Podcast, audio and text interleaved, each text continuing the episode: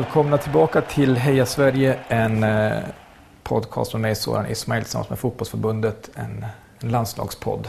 Eh, och idag har jag fått äran att prata lite med Kennedy Bakircioglu. Välkommen tänkte jag säga, fast jag har blivit inbjuden till Årsta IP här. Där ni Stämmer bra det. Tränar. Så tack, tack för inbjudan. Hur, hur är läget? Jo, det är bra faktiskt. Känns bra. Ja, ni har precis avslutat ett pass här. Det är måndagen den, vad kan det vara, 23 mars. Hur, hur var träningen? Jo, det var två pass idag. Vi har haft ledigt lördag, söndag. Och det, det är tufft att börja direkt efter ja. två lediga dagar och eh, komma igång igen. Lite sega ben, men det gäller att gå igenom det. Bara köra igenom det. Var det två pass? Alltså, han haft två... Ja, vi hade två pass idag. Vi hade fotbollspass första, sen var det fyspass nu här med Claes Hellgren här då. Ah. I 45 minuter då vi eh, löper mycket utan boll. Alltså det är ingenting med boll utan det är vikter ibland och mycket snabbhetsträning, snabba fötter. Så att, eh, ja, så det, det är väl det vi gör. Tanke på att vi hade lördag, söndag ledigt. Är det ofta så, att, eller fortfarande så på er nivå, att det är skittråkig träning och det med boll är rolig träning? Att... Ja, men det är klart att eh, fotbollsträning, alltså med boll är ju väl alltid det som man vill göra, och mm. hålla på med. Men ibland så kanske man glömmer bort att för att kunna bygga någonting, kunna bli ännu starkare så behöver du den här slags träning som vi får med Claes Elgren. För att du kanske ska känna dig kvickare, snabbare och känna att fysiken är där och konditionen. Det är väl någonting som man kanske inte eh, gillar egentligen. Men det är det som gör ju att du har den här grundträningen och den här grundfysiken. Att den finns där för skadeförebyggande och hela den grejen. Så att eh, det är en viktig träning. Mm, och du säger det men är ju ändå eh, rätt så liten i fotbollsmått mätt. Jag läste en intervju med dig och pratade om din pappa. Det känns som att din pappa har varit din Klas Hellgren ja. genom livet. Det stämmer. Eh, för jag tänker, hur var det när du kommer till, hur gammal var du? 17 eller 19? Ja, 17. 17, 17 var jag när jag kom. När du kom till Hammarby. Ja. Nej men det var, väl, det var väl egentligen så att min, min far visste ju liksom att eh, det är en hård träning som gäller egentligen. Och eh, han visste ju vad som, vad som krävdes. Och, eh, ibland körde jag ju ett hårt pass med laget men efter det passet några timmar så fick jag komma hem, käka, ta det lugnt. Och sen så tog jag på mig kläderna och då var det gå ut eh, och springa backe och intervaller liksom. Mm. Och det var det han tyckte att men det här måste du bygga på, det här måste du ha för att du ska kunna lyckas.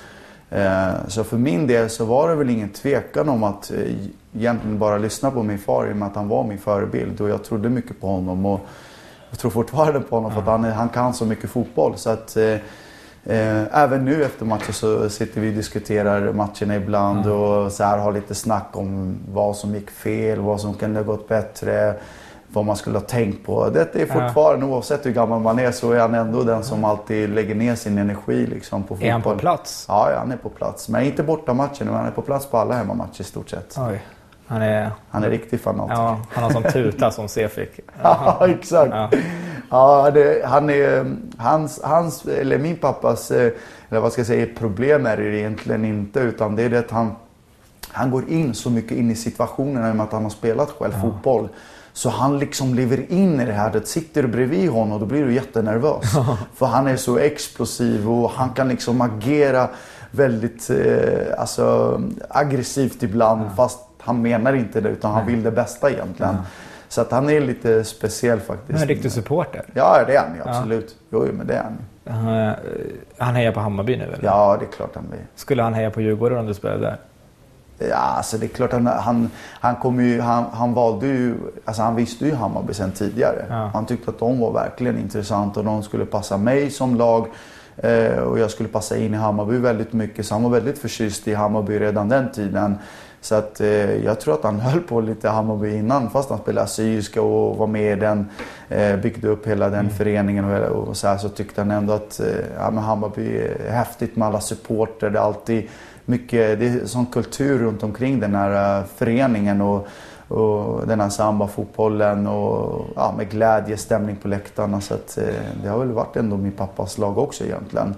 Men det har blivit det mer och mer i och med att jag spelar självklart. Vad är det som gör det som gjorde att han trodde, eller att du anser att du passar in med Hammarby och Hammarby med dig? För uppenbarligen så har det funkat helt väl. Men vad var det som... Egentligen så var anledningen till att, eh, alltså det var ju många klubbar som var intresserade i Sverige. Mm. Många klubbar. Så att jag kände ju, eh, Hammarby är egentligen det rätta steget för mig. Alltså för att jag kommer från Assyriska ska jag söka mig speltid, jag är så pass ung, så Mm. trodde vi mer att Bayern skulle vara det rätt. Att jag kunde fightas direkt om en plats i startelvan. Eh, och kunna liksom visa mina kvaliteter. Plus att Hammarbys spelstil skulle passa mig väldigt bra. Eh, så att egentligen var det det som gjorde att vi valde Hammarby också självklart. Eh, så att, eh, ja, att det inte blev de andra klubbarna är ju, var, kändes ju bara rätt i, i slutändan. Att jag kände att jag valde rätt. Hade du någon klubb du höll på innan som inte var assyriska? Nej, Nej, okej. Ja, Inte riktigt så, men eh, det är klart att eh, som jag säger, man har ju hört om Hammarby. Det har varit Ja. eh, mycket, mycket snack. Vi har i Södertälje har vi fullt med bajare och Mm. många av mina grannar var ju värsta bajare Ja. innan. Och det var mycket Hammarby-snack hela tiden, så jag känner ju till Hammarby redan då. Sitter han på familjeläktaren?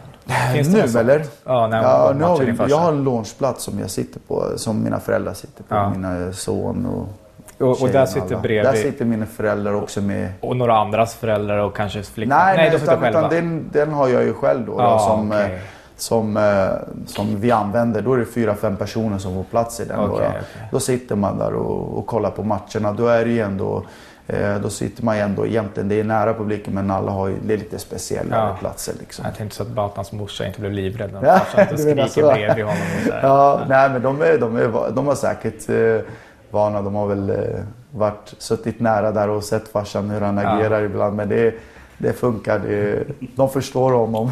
Ja. Han vill så mycket.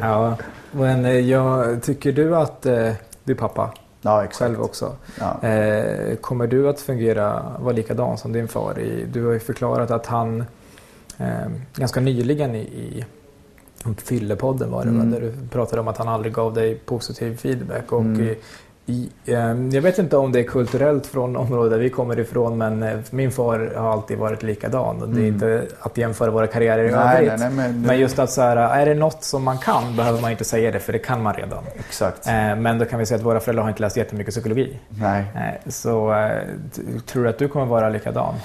Eller är du likadan?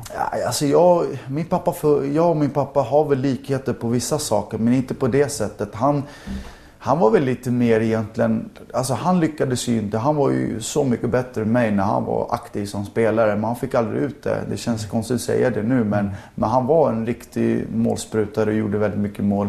Så att för honom var det ju självklart att han kände att fan att han lyckades inte. Nu ska jag se till att min son lyckas. Ja, vad krävs för att han ska lyckas? Jo, då krävs det att jag är, eh, inte ger honom för mycket beröm utan man ska vara, eh, liksom, ha fötterna på jorden och träna hårt och tro på, på sig själv. Och, och göra det och bevisa hela tiden. Alltså, han sa det till mig flera gånger egentligen så här. Eh, när du gör någonting bra, utan ta åt dig det på ett bra sätt men titta aldrig upp och tro att du är en stor stjärna redan. För du är ju inte det. För det är en lång bit kvar till att kunna bli proffs, kunna prestera dit du vill kanske. Du vill nå, du har väl säkert målsättningar. Men för att du ska liksom lyckas och komma dit så måste du självklart ha fötterna på jorden och inte tro något annat utan hårt jobb är det enda som krävs. Och det är därför han aldrig var den som alltid gav mig den här lilla berömmelsen att jag var bra, överlägsen kanske eller någonting annat. Så, att det, så det var väl egentligen det eh, som var eh, min pappas idé Ja. eh, till att han trodde mycket på det. Precis, och, och man förstår ju verkligen den här uh, varför man gör det och att det kommer liksom 100% uh, av, av kärlek och stöd om man vill så väl. Men upplevde du någon gång att det var problematiskt för dig? Att du, du mådde så här- nej, men man blev ju dåligt? besviken ibland. Ja. Man blev ju så här liksom, fan vad, vad har jag gjort? Är det någonting annat jag, eller har han varit missnöjd igen med någonting Mm. annat? Eh, och så här, men han eh, liksom, han gick, vi kom hem efteråt, vi käkade middag tillsammans och han pratade inte så mycket om, om matchen och så här, för han visste. Han visste liksom att Kennedy gjorde det bra men jag ska ändå vara liksom lite kylig mot honom. Jag ska, vi ska äta, vi ska ha en god middag nu här tillsammans och sen så eh, får jag se vad han tycker om han vill säga någonting. Och ibland var det ju att vi grälade liksom. Jag sa till honom så här. Eh, typ, eh, men tycker du verkligen att det inte var en bra match av min sida idag? Jag känner mig ganska nöjd ändå. Han sa det att eh, om du gör det, så han, då kommer du slappna av. Gör inte det. Du måste bevisa ännu mera. Utan du, du, ska nå, du ska bli ännu bättre än vad du är. Så att det fick ju mig att motivera mig och känna någon slags revansch hela tiden mot min far. Att jag ska visa honom att jag kommer lyckas och jag kommer göra det. Är det något du tänker på än idag eller har tänkt när du spelar matcher? För jag tycker bara det känns som att vissa spelartyper behöver ha en motståndare, alltså en jävla anamma. Och jag tänker, eh, historien låter inte alldeles olik när Zlatan, mm. om man läser hans bok, att ja. alla alltid, det spelar ingen roll om man gjorde åtta mål, och hakar folk upp sig på att han var kaxig istället mm. eller inte passade eller vad det än var. Och det tycker jag, jag vet inte om det är så, får fråga honom när vi möter Färöarna och de efteråt, han kallar oss för liksom efterblivna fiskare eller vad han sa.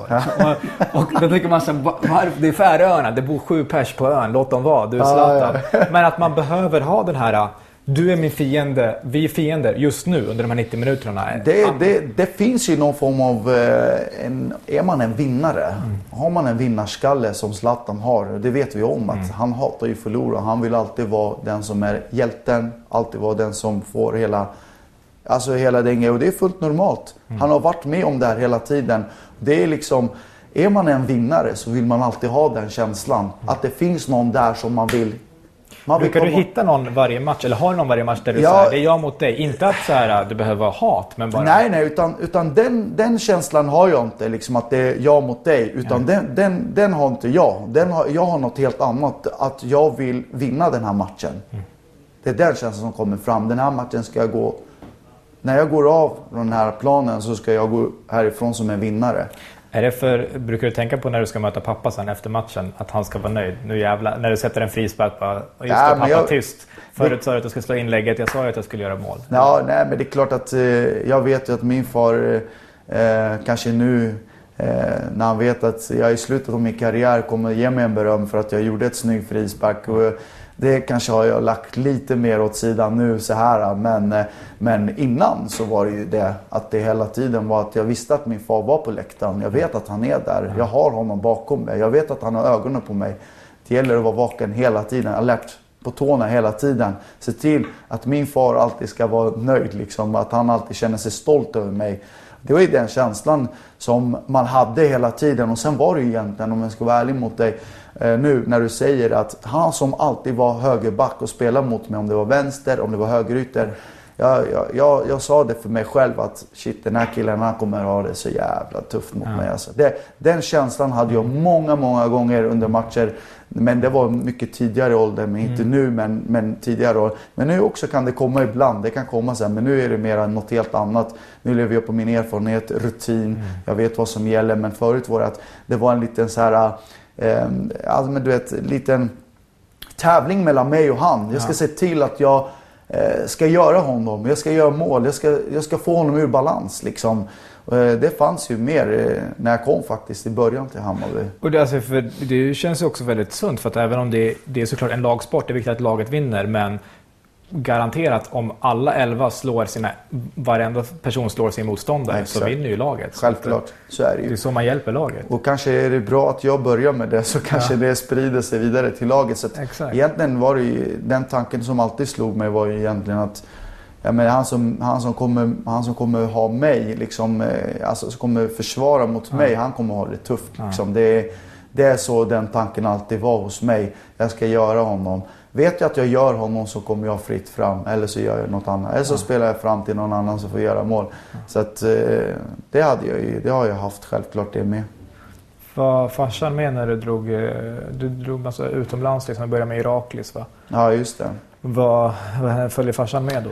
Ja, men farsan var ju med mig och bestämde. Alltså han, han kände ju liksom, det är klart att Grekland tyckte egentligen, han sa till mig att det, han trodde inte på att det var det bästa steget för mig att ta och bli mitt första proffskarriär och komma ut till Grekland. Han tyckte att jag skulle gå till Holland istället, istället för holländska ligan. skulle passa mig väldigt bra, skulle utveckla mig eftersom han visste att holländsk fotboll är en skola. Mm. Man lär sina spelare, man utvecklar sina spelare. Men när jag åkte till Jingblad hade jag då som tränare i Iraklis. När jag träffade Jingblad och var i Saloniki, jag blev så förtjust i staden. Eh, stränderna, maten, kulturen. Eh, alltså det, jag kände mig hemma om jag ska vara ärlig där. Eh, det, var, det kändes bra. Jag mådde bra av att vara i Saloniki och i Grekland och i Iraklis. Så att Fast jag hade andra alternativ så valde jag till slut eh, att välja Iraklis. Och det är klart att eh, min pappa sa till mig att jag tror inte att det här är det rätta för dig min son. Men om du tycker att det här det här är ditt beslut. Om du känner att det här är, det rätta som du kommer ta just nu, då får du stå för det. Men kom ihåg vad jag har sagt sen mm. i alla fall. Att det kom, jag, jag tror inte på detta. Eh, och han fick ju säga och han, fick ju, han hade ju rätt i slutändan. Eh, och jag kände ju att jag eh, både trivdes bra egentligen där vid sidan av fotbollen. Trivdes jättebra liksom och kulturen hela den grejen. Jag passade in bra. Men att känna att man inte får lön på ett helt år och plus att eh, det kom många, alltså det uppstod många problem liksom. Man alltid skulle gå, nej men det, det är jobbigt att, att, känna att du alltid ska gå till presidenten för att prata om din lön. Varför inte du får din lön? När kommer min lön? Vad ska jag leva på? Vad ska jag... Jag menar det var inte så att jag tjänade mycket pengar innan jag kunde leva på det medan jag kunde spela fotboll och koncentrera mig på fotboll. Utan det var att det var aldrig någon fokus på fotbollen utan det var liksom det här tjafset hela tiden. Ah som man hade. Och det var inte bara jag utan det var i stort sett eh, mer än hälften av laget som hade det problemet. Men vad, vad säger presidenten då? Vad kan du säga? Är... Nej, men vad säger de? Det, vi har ekonomiska stora problem. Vi kan inte ge löner till någon och vi vet inte hur situationen kommer se ut framöver. Och, ja, det, det var det liksom hela tiden. Den informationen som kom hela tiden. Men sitter du själv på dem eller har du ingen agent? Nej, jag hade agent. Jag hade agent som var med mig där och eh, försökte prata om situationen och lösa ut mig så att jag kunde i alla fall gå som bossman eller gå till Fifa ja. och hela den grejen. Så vi började en process på, på det liksom. Och, men till slut så, så fick jag ju liksom mina pengar och, och då var det ju en, en person som eh, älskade klubben och hade mycket hjärta för klubben och tyckte att jag var en bra fotbollsspelare och han ville behålla mig där. Och han betalade ju hela min lön, det jag skulle ha till slut och det är jag jätteglad över. Ja. Så att, eh, jag var en av sponsorerna som, ja. som gick in och, och stötte Iraklis på, på det sättet. Så att, men vi kom ju till slut överens om att jag skulle ändå lämna efter ett och ett halvt år. Jag hade skrivit på tre år. Ja. Så att jag lämnade och gick vidare till Twente som bossman mm. och, och, började om från början. Och det känns som att holländska ligan då, alltså din far fick rätt? Ja. Den passade bättre? Ja, nej men det passade mig hur bra som helst. Jag, jag kom dit och spelade avslappnat. Jag kom tillbaks till den den Kennedy jag var eh, i Sverige, i Allsvenskan innan jag Men var din tränare där? Det var Riddick Holland, det var en holländsk tränare och sen var ju Charbel Toma Majstorovic där också så jag fick ju en liten skjuts på vägen där med att de eh, pratade gott om mig och, och inför tränaren och mm. Så att eh, jag menar det blev ju jättebra till slut. Jag fick ju spela två säsonger i Twente. Gjorde 8-9 mål första året och blev utsedd till bästa spelaren. Sen hade jag andra året då jag gjorde 16 mål. Eh, och gjorde, ja, fick min bästa utveckling där. Eh, där var det ju liksom en jättefin utveckling. Eh, och sen, var, sen kom jag till Ajax. Då blev jag köpt av Ajax. Måste ha varit en stor skillnad mellan klubbarna känns det som. ja, det är klart att det är, det är jättestor skillnad. Alltså Ajax är en otroligt stor klubb. De är inte sena med lönen. nej, nej. De eh, betalar innan om det så att du behöver det också. Så ja. att, eh, nej, men det, det kändes bra. Jag kände mig väldigt trygg. Jag kände mig bra. Ehm, jag behövde inte tänka, jag ville fokusera mig på fotbollen och jag såg Ajax som ett väldigt stort steg i min karriär. Ja. Att, att nu har jag chansen att ta steget kanske vidare från Ajax till något större klubb dessutom. Om jag lyckas mm. och jag kan göra det och allt hänger på mig och det är upp till mig. Nu ser vi på Suarez som jag spelar ihop med som avgör El Clasico. Eh, en duktig fotbollsspelare, vi spelade ihop i tre år. Så att eh, det, var, det är fantastiskt att se att en sån spelare också verkligen... Vi trodde ju mycket på honom. Vi visste ju liksom att mm. han var ju... Han var för överlägsen i holländska ligan. Han måste komma högre än så här. Så det, sen är det extra kul att han, får, eh, han gör det bra i, i La Liga nu igen. Han har kommit var han, eh, han, han upplevs verkligen som en, eh, brist på bättre ord, typ ett ett gatubarn. Du vet, mm. spela fotboll på gatan, det är, är det, alltså, är det? kärlek. Men, men jag, jag inbillar mig att han inte är en sån som skapat problem på träning eller utsidan av, på, utanför planen. Ja, alltså Suarez är ju som sagt väldigt speciell kille. Man får ju, jag har spelat ihop med honom många år och vet att eh, jag menar, han, han hade problem ibland vissa träningar då han från ingenstans bara hamnade i konflikt med spelare. Liksom. Mm. Och det kunde vara målvakt och det kunde vara allt möjligt. Och, och då, då tyckte man att fan, vad är det med Suarez? Var, varför beter han sig på det där sättet ja. egentligen? Så att eh, han är ju väldigt lättretad. Alltså du kan ju få honom att gå igång väldigt. Men nu känner jag när han kom till Barca mm. att han har fått sig en läxa. Genom att de har kanske skrivit på avtalet, biter du någon annan så det är, men då åker du direkt, då avbryter du. Då ser man ju hur försiktig han är. Ja. Han är jätteförsiktig. Med tänderna, vart han ramlar. Ja, och men inte bara det. Man ser hans... Förut var det den här stöddiga, kaxiga Suarez. Men nu ser man att han har eh, landat lite grann när han har kommit till Barca. Och det vad- förstår jag också. Messi är ju där så han, han måste ju landa. Men jag tycker också, vad ser man mer? Jo, att han gör, producerar betydligt mindre, mycket mindre. Det känns också som att, alltså visst det finns det en annan konkurrens där. Att vara stjärnan i Liverpool eller stjärnan i Ajax Mm. och vara andra, tredje fiol är skillnad. Men också känns som att en sån spelare behöver sin aggressivitet. Absolut. Det behöver vara så att, ja han kanske biter någon ibland. Men han kommer också göra 30 mål när han inte är avstängd. Liksom. Ja, men Eh, det- Låt han bitas. Ja. Alltså typ så, som tränare. Liksom. Jag tror att uh, Suarez säkert, alltså så som jag känner honom, vet inte jag om han har ändrats. Men i alla fall, han behövde ju ha den här lilla, att det hände någonting. Eh, Att det måste hända någon slags grej mot en spelare. Någon konflikt att han, som vi pratade ja, om men konflikt, innan. att han liksom blixtrar till från ingenstans. Att, att få igång honom och bli aggressiv, då börjar han prestera bättre. Och så var det ju också i, i, i Ajax, många matcher där han mötte liksom PSV-spelare. De var på honom och visste liksom att nu ska vi få honom ur balans. Men det blev liksom lite tvärtom där. Alltså, han, han blev ju ännu mer eh, ettrig och ville liksom vinna matchen istället. Han la hela sin själ på att han ska vinna matchen. Liksom. Det känns som att han är den som hatar att förlora mest. Ja, men han är, han är jättedålig förlorare. Det är han. Eh, Så är, Är han den sämsta förloraren du har eh, spelat med eller mot? Ja, bland annat ja. Det är det ju. Finns det några andra som sticker ut som är såhär, det här, de vill man inte vara i närheten av efter att de har förlorat? Ja, men Zlatan är väl lite, lite grann också så i landslaget. Ja. Om det inte har gått bra, då, då förstår man ju att han också... Det är inte läge att gå fram och eh, fråga. Ah, det, är, det går ju att prata med Zlatan. Det är inte så att vi är kompisar, vi är vänner. Men man vet ju liksom att idag, det är klart att idag kanske inte man har en bra dag. Då ska man, då ska man liksom ta det lite lugnt. Och, eh, kanske inte liksom, alla har ju sitt sätt liksom. Alla har ju sitt sätt att känna att man är besviken och missnöjd. Jag, jag, kan ju lika, jag kan ju vara helt galen själv. Jag kan ju bli helt svart när jag kommer in. Ja, ja. I omklädningsrummen. Om Går det är in i det, är det inåt eller utåt? Det är inne i mig själv och det kan komma ut också. Det beror på liksom. Allt, allt hänger på liksom. Är det så att vi presterar så pass dåligt att vi eh, liksom... Är vi inte ens där, vi gör inte det vi ska, alltså då, då kan jag explodera. Utan det, det är så jag, jag funkar så lite grann. Det, Med all eh, respekt, du måste explodera. Du spelar i Hammarby. Explosioner.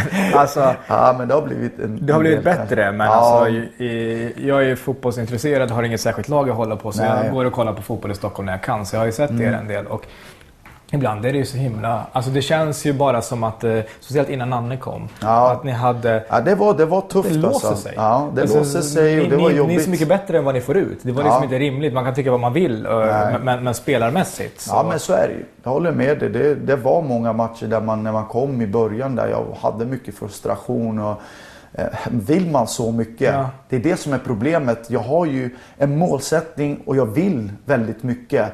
Och sen kommer jag hit och så ser jag andra slags inställningar på vissa. Eh, Då, då kan jag koka. Alltså, då kokar jag liksom för att jag känner att man måste ta tag i situationen och börja göra det redan nu. Vill man någonting eller vill man bara bära på sig Hammarby-tröjan och inget mer? Jag ser det som att utveckla det själv, visa vad det går för. Så kan det hamna någon annanstans och kanske bli så småningom proffs. Alltså den, den inställningen är där jag kommer ifrån och jag vet att det, alltså det, det är det jag har varit uppvuxen med och, och vill liksom föra vidare det här till, till de andra. Men, men det är inte oftast lätt. Nej. Blir du arg på alltså skäller du på dem då? Är Alltså det är klart att om jag, alltså jag, jag är en sån spelare och ibland vill inte jag vara en spelare på det sättet att säga någonting för att klanka, alltså klanka ner på någon annan och få ner hans självförtroende till att det blir negativt. Men jag, jag kan vara väldigt mycket eh, hård under matchernas gång också. Att jag kan hojta till, jag kan skrika till och då kan jag bli riktigt förbannad. Och då, Är det pappa som kommer fram där? Ja, det kan vara pappa. Ja, men det, det är sant. Det han var likadant. Eh, Så jag kan påminna mig själv att jag har en lik... Alltså vi, har, vi är väldigt lika på många sätt. Men där, kan jag få, där får jag fram min farsas ag- aggressioner. Eh, det är för att, inte att jag vill någonting illa, utan jag vill egentligen det bästa för laget. Och då måste man göra det. Då måste man kliva fram en, två, tre spelare. Vi måste ha flera ledare som kliver fram och tar tag i det här innan det blir ännu värre. Vilka är så i Hammarby förutom du nu? Skulle du säga Nej, som vi... är lite mer erfaren? Eller, eller blir de? Jo, då, vi har många egentligen. Vi har många i laget som eh, vi, alltså tanken egentligen är ju också som Nanna har sagt liksom att vi måste ha flera ledare i laget. Vi kan inte ha bara en, två. Vi måste ha fyra, fem, till och med sex. Varför inte? Kriga fram, prata, styr. Är det något som inte funkar? Vi måste snacka. Det kan inte vara en spelare som snackar. Tänk dig när vi spelar på Söderstad. Ja, men vad, vad, vad, vad händer då, då till exempel? Vad händer om, om ska jag själv snacka? Det går ju Vi hör ju ingenting. Nej. Vi hör ju ingenting. Det, det är liksom, då måste vi vara flera som pratar och ger informationen till varandra. Så därför, därför måste man ju eh, ta ett ansvar. Det tycker jag är jätteviktigt. Mm. Är, eh, för det som du pratar om, det har ju vad man har för förväntningar. Det är alltså, om det är Hammarby mot eh, Jönköping Södra så kanske man är jättenöjd om man spelar 0-0 om man är Jönköping Södra men man har kanske lite mer kapacitet i Hammarby om man vill verkligen vinna. Om man då inte får ut det, det är då man tänker man att man verkligen tappar det. Mm. För att man får inte ens ut i det i, i själva spelet. Men vem, ja. är då, eh, vem är den sämsta förloraren i Hammarby? Nu som, som man i omklädningsrummet inte jättegärna sitter bredvid när ni har haft en sån? Ja, jag, jag, är, jag kan vara en riktig sån. Alltså det, ja. det är så. Jag, du får ta på dig. Jag, jag, jag tar på mig väldigt mycket för att jag, men jag är ändå kapten först och främst. Man, man, man, har ju ett, man har ju förväntningar. Man vet ju själv att man har satt upp målsättningar och man vill det. Jag menar, det är klart att jag känner att, att eh, jag tar åt mig väldigt mycket av den biten och vi har faktiskt några stycken till i laget. Egentligen så är alla besvikna men alla mm, visar det på annat sätt. Men jag kan bli, äh, fan, jag kan bli ja. riktigt förbannad. Eh, men det, det, är så, vi har ju många andra. Batan kan ju bli helt galen han mm. med. Eh, Pablo, vi har Johan Persson. Mm.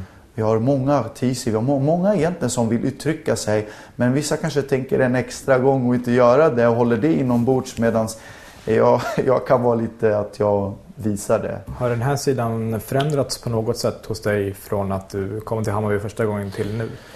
Blir det mer? Blir ja, det? Alltså, jag, har ju, jag har ju fått det lite mer och mer när jag var utomlands. Jag fick, eh, I början av när jag kom till Bayern så var jag en liten ung kille men ändå mycket målsättningar och ville bara fokusera mig på fotbollen, göra mitt, göra det jag ska. Sen om jag, vi förlorade, gick dåligt, då gick jag ändå hem och grubblade över mig själv tänkte igenom varför det gick dåligt.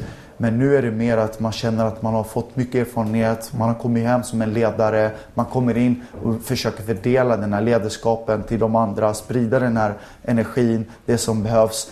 Besvikelsen, missnöjet. Att man visar att det här är inte okej okay, killar. För att vi ska lyckas då måste vi sätta större krav. Då är det inte bara jag utan det ska komma från alla andra också. Mm. Så att eh, jag har ju förändrats. Det har jag gjort under, under åren jag var proffs, självklart. Det känns eh, extra viktigt med en tränare som Nanne, säger jag fördomsfullt. Eh, eftersom jag aldrig haft någon som tränare. Men för han känns inte som en som lätt brusar upp. Nej, Nanne är ganska skön på sitt sätt. att Han, han pratar alltid på ett lugnt, fint och harmoniskt. Alltså han, han kan säga killar, alltså vi kanske ligger under med 2-0. Vi kommer in i omklädningsrummet, då säger han Kanske det varit någon annan tränare så hade han slagit i ja, med bordet, flaskorna ja. flyger. Ja, kanske visat enorm ja. besvikelse. Alltså, men, men Nanne är ju besviken men på ett annat sätt. Det har ju lite med grann med det här mentala. Mm. Att han vill inte liksom att spelarna kanske ska känna sig ännu mer eh, att man inte får ut det. Att han försöker egentligen mer väcka oss killar. Vad säger han då? För man kan ju bli väckt av att någon skäller ut en också. Absolut, men det finns ju olika sätt ja. Men Nanne är lite mer att killar, ni vet vad vi har sagt. Spelidén, ni vet att det här har vi tränat på. Den här pressspelet är inte okej. Okay. Vi vet att vi kan så mycket mer än det här. Mm. Och det, kan vara från, det kan vara det snacket, det kan vara en taktik på tavlan. Nu ändrar vi, vi justerar på laguppställning, alltså vi spelar en annan slags lag, äh, mm. spelsystem. Vi ändrar här. Så att det kommer den här lugna. Det känns ju som att det låter ju som att det rimmar väldigt bra med Hammarby som i övrigt nästan enbart, eller väldigt, väldigt mycket är känslor. Mycket passion, mycket från läktaren. Och då det känns som att det, det väller över på spelarna och, och det känns ju som att det är en balans. Men det är klart man måste ha känslor och jävlar anamma men om det blir för mycket känslor försvinner ju huvudet. Så är det Och det är det han är ute efter. Mm. Man får inte komma bort sig. Vi får inte komma bort oss och det är jäkla viktigt. Vi jobbar ju med mental coaching. Vi har ju Anders Friberg som jobbar med spelarna, som är med oss. Då får vi jobba mycket med att använda det här. Fokusera bort det som finns runt omkring. Mm. Och, få, och fokusera... Är det nytt eh, för dig? Alltså, är det, det är nytt. Ja, det är nytt. Eh, hur tycker du att det är? Jag tycker det är bra. Mm. Jag, jag känner att det är jättebra. Eh, när jag pratar om saker när det gäller mentor coach behöver det inte vara... Jag tror att det är bra egentligen för alla om man tänker efter. Det kan vara... Alltså jag tror egentligen att, att storspelare har någon privat mentor coaching vid sidan om fast kanske inte mer säger det eller, mm. eller har det bara för sig själva. Vill inte att någon ska veta det. Och jag, för mig så tycker jag att sen Friberg har kommit hit så självklart så har jag haft samtal med honom då vi har gått igenom många saker. Vi har gått tillbaks, tillbaks i tiden i karriären. Man har försökt tagit med positiva saker och det mesta är bara positivt. Målsättningar. Så att du har bilder framför dig och att du sätter upp en målsättning vad du vill med, med varje år som kommer, varje säsong. Och, och det, det tycker jag eh, lyfter mig faktiskt som, mm. som spelare ännu mer. Då jag kände liksom att fan, jag, det här känns bra. Liksom. Efter det snacket jag har haft, jag träffar honom lite då och då, vi pratar, så trivs jag bra med det. det han får mig att komma ner, han får mig att fokusera bort allt runt omkring. Mm. Det är mycket glädje, vi skrattar, vi har roligt. Så att, eh, det är, därför... Det, alltså. det känns som att det är konstigt, för att jag avbryter, att inte fler klubbar har det då. Ja, ja, Mentala biten är ju en rätt stor del av fotbollen.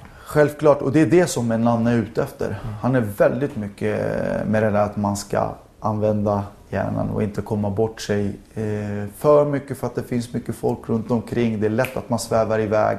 Det är lätt att man glömmer bort det vi tränar på, det vi vill. Och då kommer klacken, då kommer tunneln.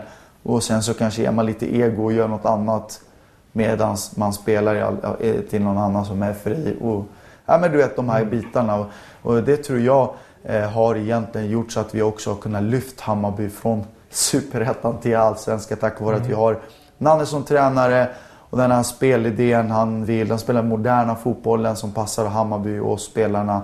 Plus att vi kan koppla bort det som är runt omkring. För jag vet att när jag kom till Bayern efter min, ja, efter min fotbollsproffstiden ut, utomlands och kom tillbaks till Bayern så kände jag att shit vad många tyckte att det var tufft. Det var jobbigt mm. att spela inför fullsatt läktare. Det var många som bara tyckte att det var så himla hemskt. Mm. Men, men för mig så är det tvärtom. Jag tycker att det här är ju det är, det är hemskt att spela i Jönköping Södra. Då. Ja, men, ex, ja men exakt. Ja, ja men exakt. Fan, spela inför fullsatt på läktarna mm. i, i världsklass. Mm. Det är det här man vill ju. Mm. Spelar man inte fotboll för att det finns stämning runt omkring och det här är livet och allt som är runt omkring och den här stöden, den här energin vi får.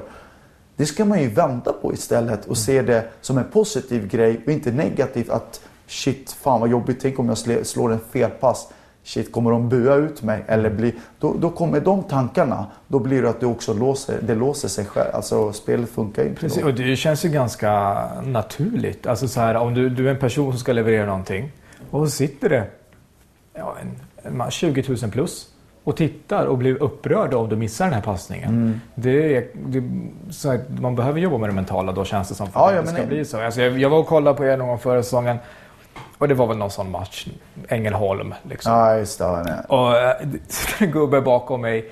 Och vi är inte på något sätt i klacken liksom, utan det är en lugn sittplatssektion. Ja. Alltså jag vet inte om det hade gått 30 sekunder. Någon slår en du vet, djupledsboll för långt, den går till inspark och bara Vad är det här för jävla nivå? Och jag bara, men det är superettan. Eh, det blir passningar som går fel. Ja. Du vet, han har redan tappat det och det går ja. 30 sekunder. Det är, så här, det är klart att det blir press. Det är inte alla som är så. Vissa kanske har grejer de bara behöver få ut. De behöver Exakt, bara ventilera. men det är ju så. Det är frustration från supporternas sida under fem års tid och inte kunna gå upp till Allsvenskan. Mm. Det är där det kommer ifrån. Och, eh, då uttrycker de sig på minsta lilla. Men nu, nu tror jag... Alltså, Jag tror när jag kom till Bayern och vi hade spelare som inte fick ut max så hade Friberg varit en jättebra mm. hjälp till dem. Alltså, då hade de kunnat prata ut, säga vad de känner, hur allting går till. Jag tror att eh, det hade hjälpt dem ganska mycket tror jag. Hur tror du att det går för er i år om du måste tippa Allsvenskan? Vilken region hamnar ni i då? Det är svårt att pricka. Ja, det är så svårt att säga. Jag menar, det som är det sjuka egentligen är ju att vi kommer man får inte glömma, vi är nykomlingar, eller hur? Men exakt. Är målet att hänga kvar? Målet är mer än att hänga kvar, självklart. Det finns ju, från min sida så är det mer än, och jag tror att det är många andra också har den målsättningen. Men det som är ju målsättningen egentligen med det hela, vet du vad det är?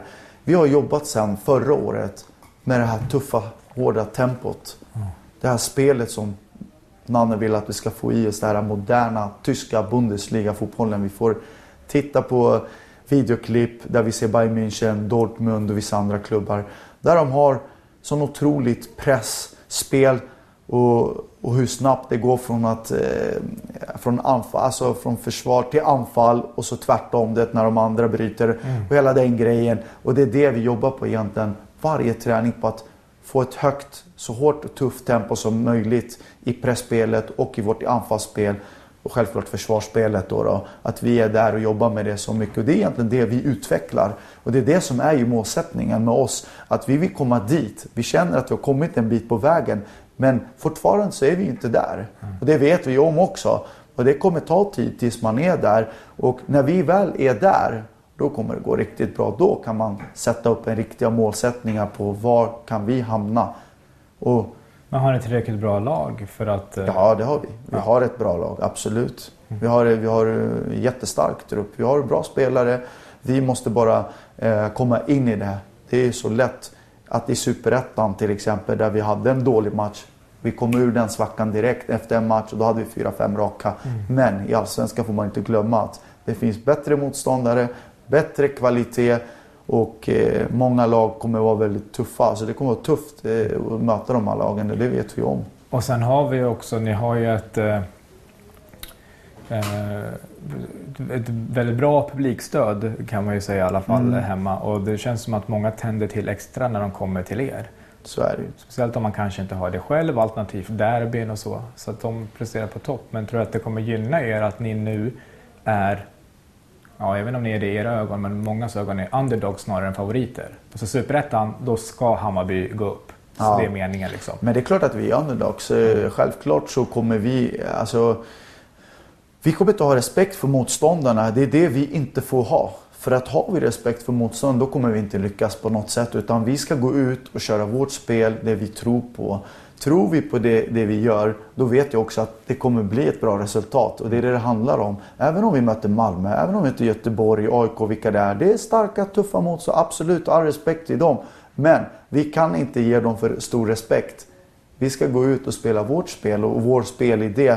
Då, då vet jag liksom att vi kan skapa jättestora problem för många lag. Mm.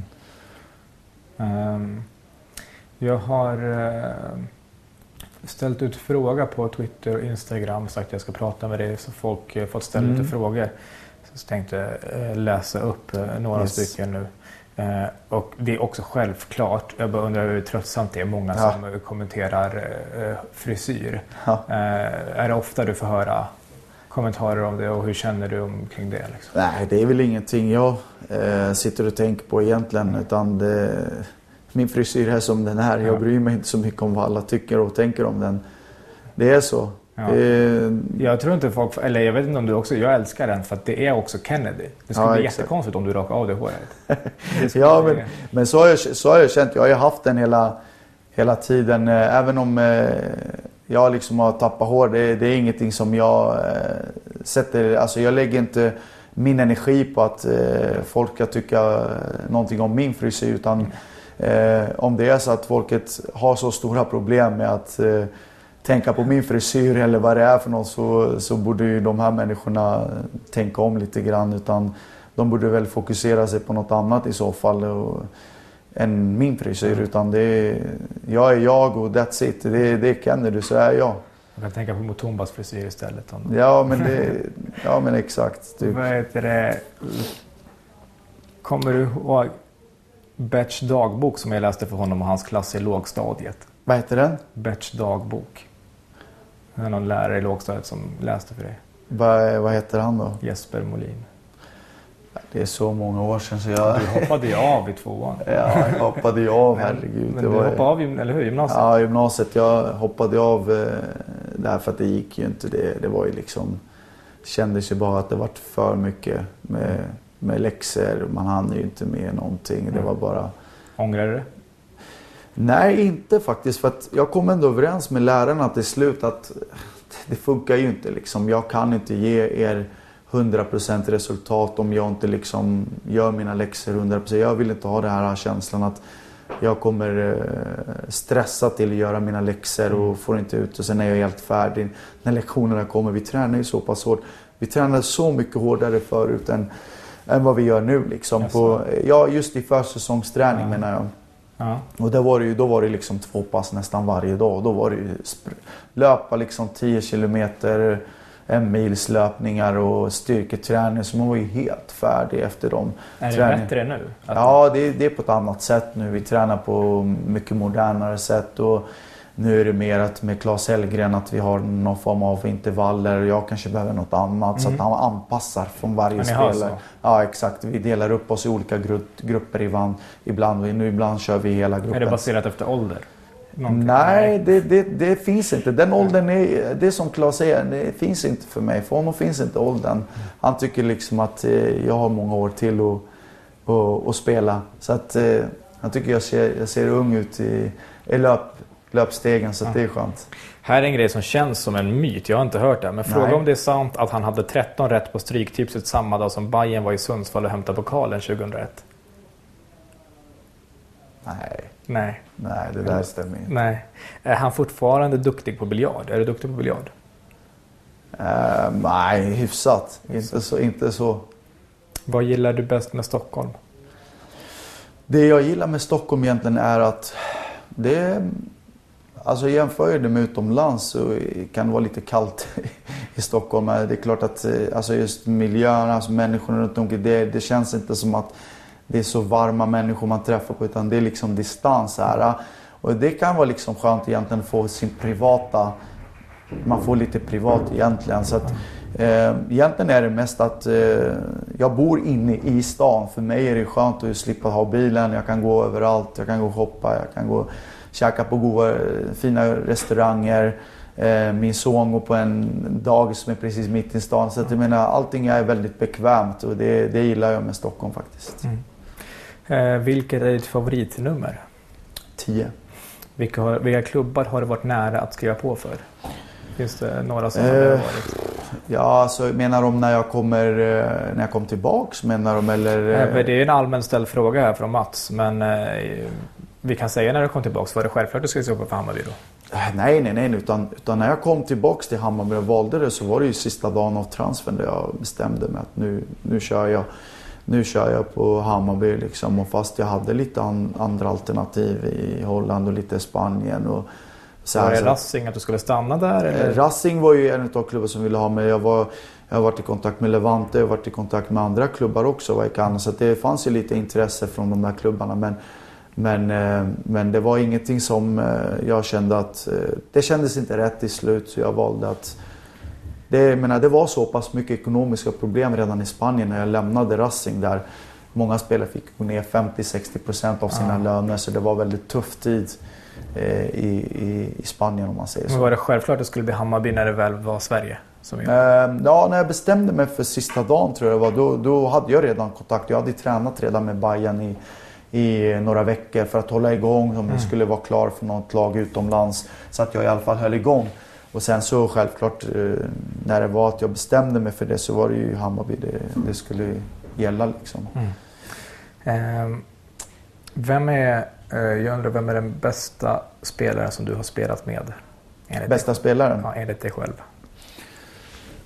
Alltså, jag har spelat egentligen med många bra spelare. Jag tycker, det är klart att Zlatan ligger ju... Zlatan får du inte säga. Han Nej inser- exakt, då, då måste jag säga att det är Wesley Sneijder. Ja.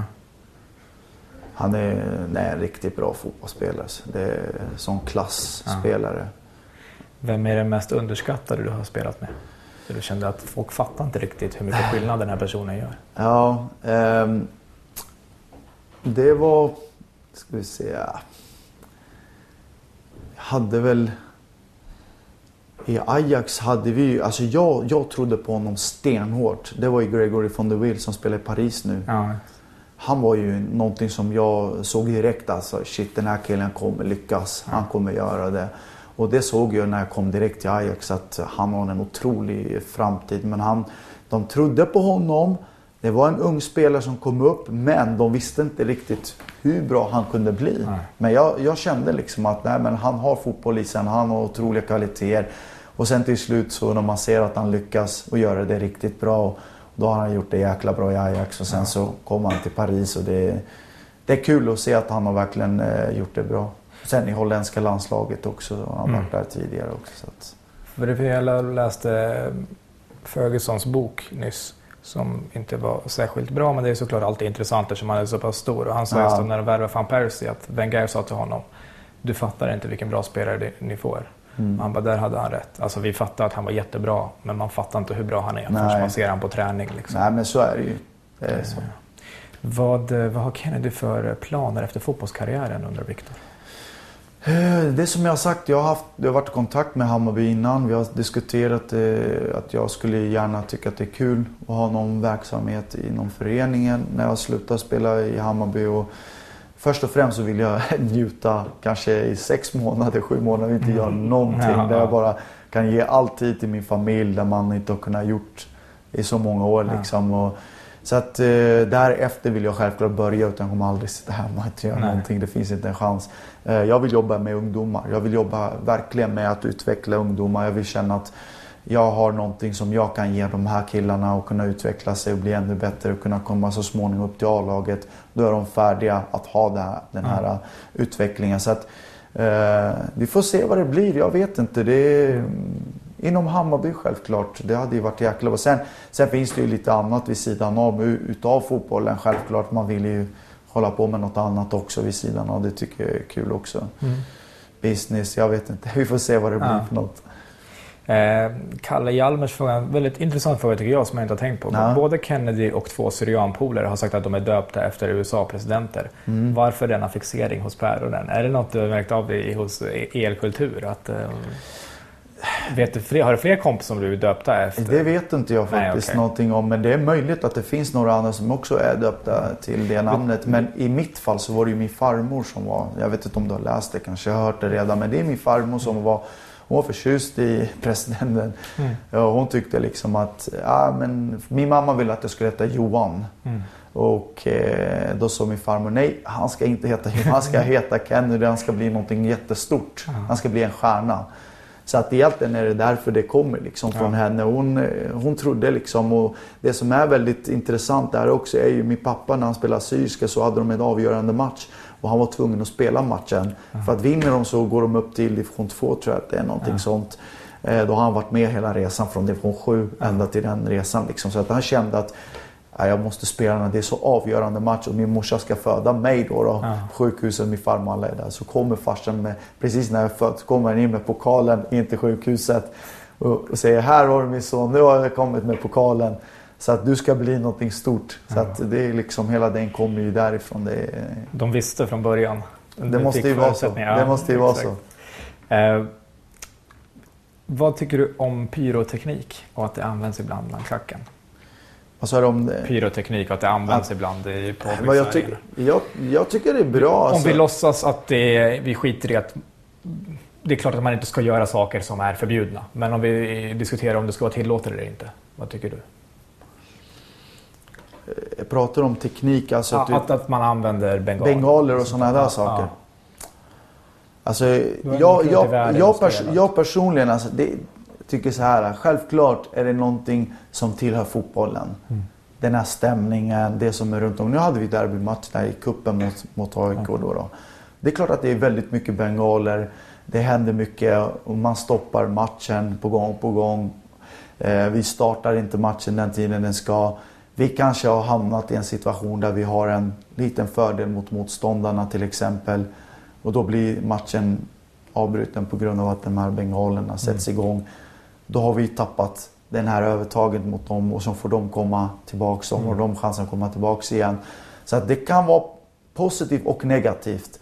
Eh, innan matcherna så kan jag hålla med om att det kan vara häftigt med bengaler. Det är roligt. Inramningen, själva stämningen och så här. Men sen kan det vara många som kan vara väldigt mycket emot det. Mm. Jag är emot det mest efter, alltså när matchen har startat så vill jag gärna att matchen ska fortsätta utan att det blir någon avbrytning. Att, att man bryter om, bryter matchen på grund av att det är någon som men om det går att ha det utan att det stör alternativt så på vilket sätt det är antingen att man har det innan avspark eller att ja, man jag, har teknik? Ja men exakt. Hur är stämningen finns... för er på planen? Ja, alltså, det är häftigt. Det är en häftig stämning att komma in precis när vi ska in på plan. Tycker jag att det är jäkla häftigt och när det händer, när de, får, när de gör eld på de här. Och så här. Men sen efteråt tycker jag liksom att då tycker jag inte att det ska komma ja. vid ett firande av en mål. Liksom. Och då blir det här igen att man ska in för att det är säkerhet, det är poliser mm. som inte tillåter och hela den grejen. Och det förstör ju själva rytmen i matchen också. Det tycker jag, eh, om jag ska vara ärlig, att eh, det är inte bra. Eh, vilket av dina frisparksmål betyder mest för dig? Har du något? Jönköping är väl egentligen den som betyder mycket för mig i och med att Jönköping och Ängelholm. Där har du de två. Ängelholm sista matchen, då är jag på frispark. Mm. Eh, det blir sista målet för Söderstadion innan man tar farväl. Så betyder det väldigt mycket för mig i och med att jag har spenderat många år där och vunnit SM-guld och hela den grejen. Så den, den ligger jättehögt i listan. Och plus Jönköping hemma när vi gör 1-0 målet på frispark där och igen. Ehm, det resulterar ju självklart att vi vinner matchen till slut med 5-0 mm. men, men att det var en väldigt viktig mål för mm. min del. Ehm, ja. Mm. Vilken av de två staderna gillar du bäst? Gamla... Jag Söderstadion menar eller? Eller två? Söderstadion är ju väldigt... Äh, jag gillar Söderstadion. Alltså, även fast jag börjar gilla nu Tele2 så även det, det känns som att det är vår hemmaplan just nu. Mm. Men Söderstadion är någonting fantastiskt. Det kommer man aldrig glömma. Det är, någon, det är någonting som är speciellt med Söderstadion. Jag kan inte mm. förklara det men mm. Det är mycket blickar, det är mycket så här minnen som kommer upp, mycket känslor som kommer fram. Alltså just från läktarna.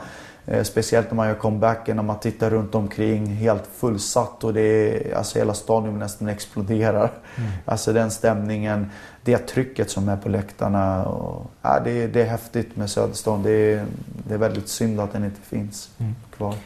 Eh, Gustav Persson säger, fråga Kennedy om hur elak Greg Berhalter egentligen var. Nej, men Greg, eh, i och med att Greg hade så lite erfarenhet av eh, eh, av, som tränare egentligen mm. så var det här första steget för honom att ta. Eh, så vart det väldigt mycket missförstånd tror jag mellan Greg och spelarna på grund av att Greg pratade i en sån svår engelska ibland, mm. amerikanska, så det blev ju liksom svårt för vissa spelare att förstå vad han sa ibland eller vad han menade.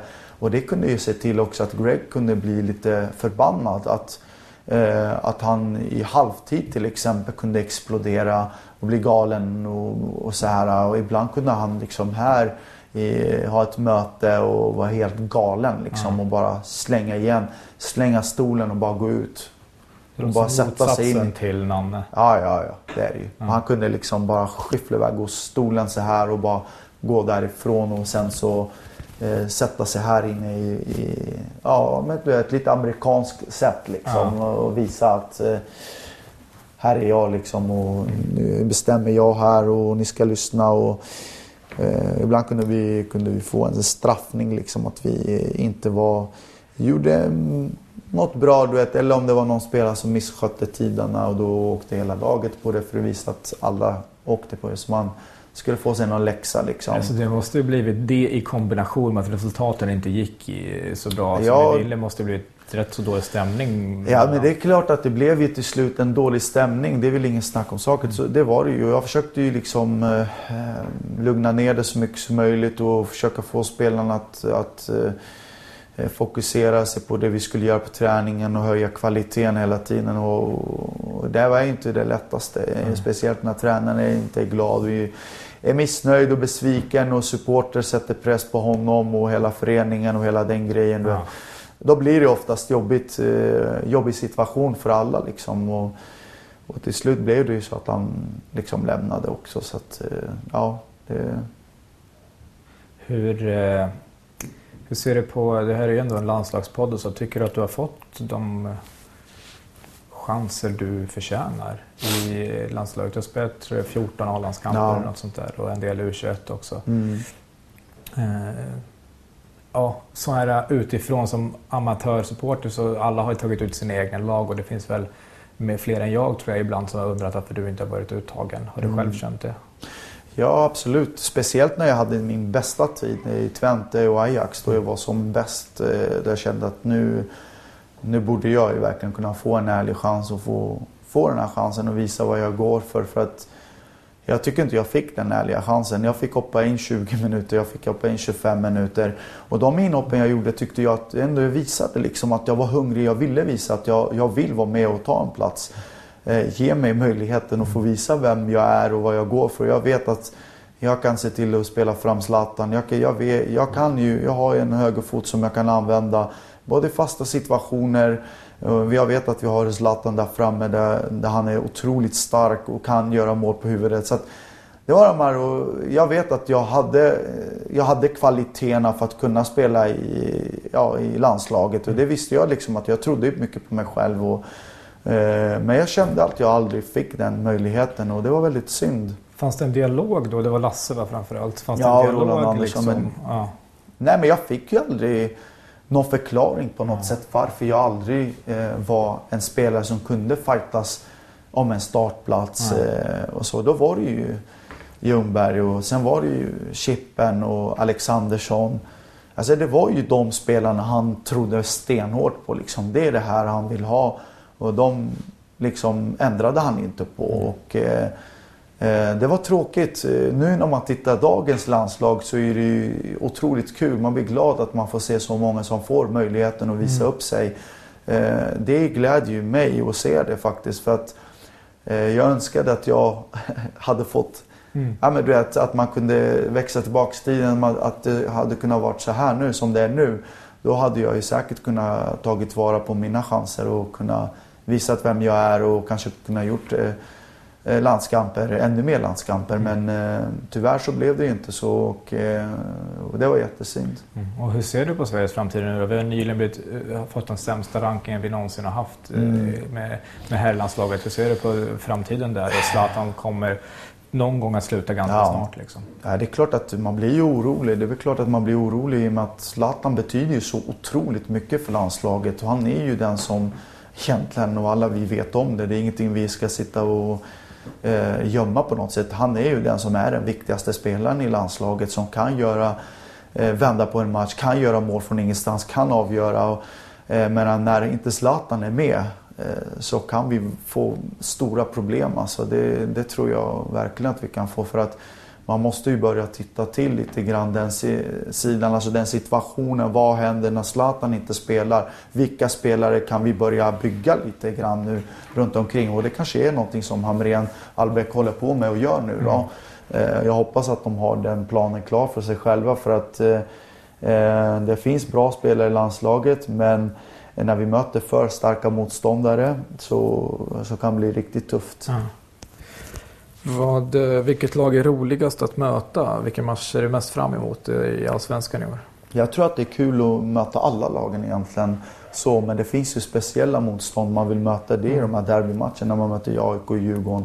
Det betyder ju otroligt mycket. Finns det någon av dem där det är för dig, för din del, lite mera känslor involverade? Lite mera, nu, det, den här matchen ja, får vi inte match, förlora. Båda matcherna. Är, båda. Ja, ja, båda derbymatcherna är jätteviktiga. Mm. Det finns det, det, jag har varit med och mm. spelat dem och det finns det är mycket känslor. Det är mycket, mycket känslor som kommer fram där. Och eh, Sådana matcher eh, ska man se till att man aldrig förlorar. Och eh, det ska vi göra vårt bästa där. Men eh, sen har du självklart roliga matcher. Eh, Malmö borta, hemma Malmö självklart.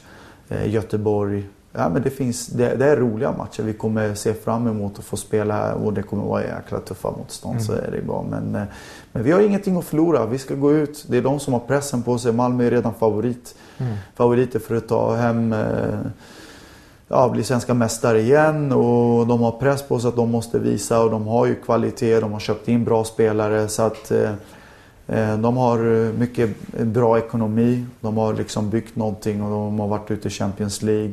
Så att de kan ju värva mycket spelare men det är ju inte heller bara att värva. Man ska ju se till att laget funkar bra tillsammans också. Om, eh, när du kom tillbaka nu till Hammarby, om Djurgården eller AIK, om det inte var så sista minuter, utan du förhandlade sista månaden och Djurgården eller AIK erbjöd dig två gånger vad du får nu. Eh, alltså dubbelt så mycket i lön. Hade du gått dit? Än vad Hammarby? Ja. Nej, aldrig. När, när grät du senast? Det känns som att det är en sån tuff och hård värld. Att jag grät, om jag ska vara ärlig. Jag, jag grät när eh, min dotter kom. Jag grät när vi, eh, jag fick tårar när vi tog steget mot Jönköping hemma. Mm. Då kände jag att det var en dröm som jag ville verkligen eh, vara med på den resan igen. Jag har varit med, gjort en hel del och jag vill känna att nu vill jag att Hammarby ska komma tillbaks dit de tillhör, Allsvenskan, där vi kan få ordning, reda i klubben, inga ekonomiska problem hoppas jag småningom. Eh, inga, inga sådana här kvartssamtal med supporter utanför Nej. arenorna. Det, ja, men allt det här liksom, det får vara nog, det får vara slut på det här. Nu, får vi, nu, nu gäller det att eh, vi gör ett otroligt bra jobb här och ser till att vi eh, är ett lag och framöver kunna vara ett topplag i, i Allsvenskan och kunna fighta om guldet varje år. Så att eh, det är väl egentligen det. Den, den känslan var ju där när, när vi tog faktiskt mot Jönköping. Då, då fick jag några tårar där som vi fall och eh, det betydde väldigt mycket för mig. Och jag visste att det här betyder så mycket för våra supportrar att vi äntligen är tillbaks. Tanke på att vi har varit fem års tid i Superettan. Eh, ja, det, det, är tråkigt men... Mm. Men det är något som eh, vi har pratat med Bojan och han sa ju det som man kanske inte tänker på som utomstående. Att få vara med som supporter också. Som man blir då när ni spelar lite ungdomen i en klubb och sen åker iväg och så kommer tillbaka och ni stödjer en klubb och får vara med. Att mm. ta ett SM-guld eller ja. lyfta upp dem eller vad ja. det må vara. Liksom. Ni är med mm. på planen och påverkar. Är, är det ditt främsta fotbollsminne när ni går upp nu? Ja, faktiskt. Det, det är ju liksom... Det är klart att SM-guldet är någonting speciellt. Mm. 2001 när vi väl tog den eftersom det hade inte tagits något. Ja, men det är första, första SM-guldet den känslan liksom när man ser hur supporterna liksom, det är helt magiskt. Vet, vi hade ju flera hundra här eh, som var liksom veckan innan vi mötte ÖIS hemma som bara Ja, men du vet, som biter på nageln, helt nervösa. Du vet, och det är så stor match. Liksom, snälla, fan, kan på du... träningen? Ja, liksom. men på ja. träning och bengaler överallt. Det var ju mäktigt. Du vet. Det var ju helt fantastiskt. Ja. Tänkte shit, det här betyder ju så mycket. Liksom. Och vi var inne i det här att vi visste vad som... Vi visste liksom, gör vi detta så kommer det vara ett minne för hela livet. Liksom, för oss spelare och för de här människorna. Så att, jag menar, många lever ju fortfarande på det här SM-guldet. Ja. För de, de älskar, alltså den, den, de minnen de får tillbaka. Det, det betyder så mycket för dem. Och just att vi nu tar steget upp igen till Allsvenskan. Men, eh, Stig, vilken var häftigast av de två tycker du? SM-guld är ju oslagbart. Ja. Där, det... Men det här är inte långt ifrån heller ska ja. jag säga. Det, ja, det är häftigt. Vilket är ditt eh, tyngsta fotbollsminne? Har du något sånt som du kanske inte riktigt kunnat släppa? Nej, det är ju när jag gör målet faktiskt mot ÖIS. Jag tänker deppigaste? Ja, den jobbigaste ja. menar jag. Det är, ju, det är ju Ajax, när jag hade von Basten som tränare. Ja. Där jag aldrig fick eh, se bänken, ingenting på sex månaders tid. Det var en jättetuff tid för mig kan ja. jag säga. Där kom man ju från ingenstans och bara plockade bort mig och tolv spelare fick man inte se ens. Alltså jag fick bara träna med A-laget och sen var det bara att spela B-lagsmatcher. Inte ens vara med ja, med någonting. Han, han sa det liksom att du finns inte i planerna och, och så funkar det ju ja. i fotbollsvärlden. Det är inte så snällt. Det är ett tufft liv. Det, många tror att är, man tjänar sina pengar, man spelar hit och dit. Men man går igenom saker som är riktigt tufft och då gäller det att man är stark mentalt. Och det var det jag ville visa van Basten att det är, gör bara som du vill. Men jag vet vad jag kan och jag ska se till att jag ska bevisa det för dig också. Och till mm. slutändan så tog han tillbaks mig efter sex månader. Och då, då gjorde jag två assist mot Feyenoord hemma och sen avgjorde jag mot Fiorentina borta i kvartsfinalen i Uefa-cupen. Mm. Så att eh, då, fick, då fick jag visa vad jag gick men sen var jag inte med någon mer igen efter det. Shit. Så att, eh, det var den tuffaste tiden. eh. Eh, om du fick äta middag med tre spelare, levande eller döda, och språket är inget problem, vilka skulle du sitta med? Klart Maradona är väl en som man skulle eh, sitta med. Zlatan är ju självklart en person som man alltid har sett upp till. Det är en spelare som, eh, som inte har så mycket tid. Så att det, det skulle också uppskattas självklart, men det har vi gjort några gånger. Men Maradona, David Beckham faktiskt, det var en, en spelare som jag också såg väldigt mycket upp till. Mm. Eh, Då har du dina tre då. Zlatan, Ja. Maradona, Beckham och vi inte- Kennedy. Ja, exakt. Och eh, det finns faktiskt en annan också. För att Ja. ta fyra kanske. Där. Ja, Men det är den gamla Ronaldo. Ja, Nej, det är mäktigt. Vilken spelare. ja. Du, jag vill tacka så hemskt mycket för att du bjöd in oss hit och för att vi fick sno eh, en, en timme, dryg timme av ditt liv. Eh, tack som fan. Eh, Ja. Och tack till alla som lyssnar eh, på det här. Eh, tack till Fotbollförbundet och tack till Petter Bristav som klipper och fnissar i bakgrunden. Eh, ha det bra. Hej då.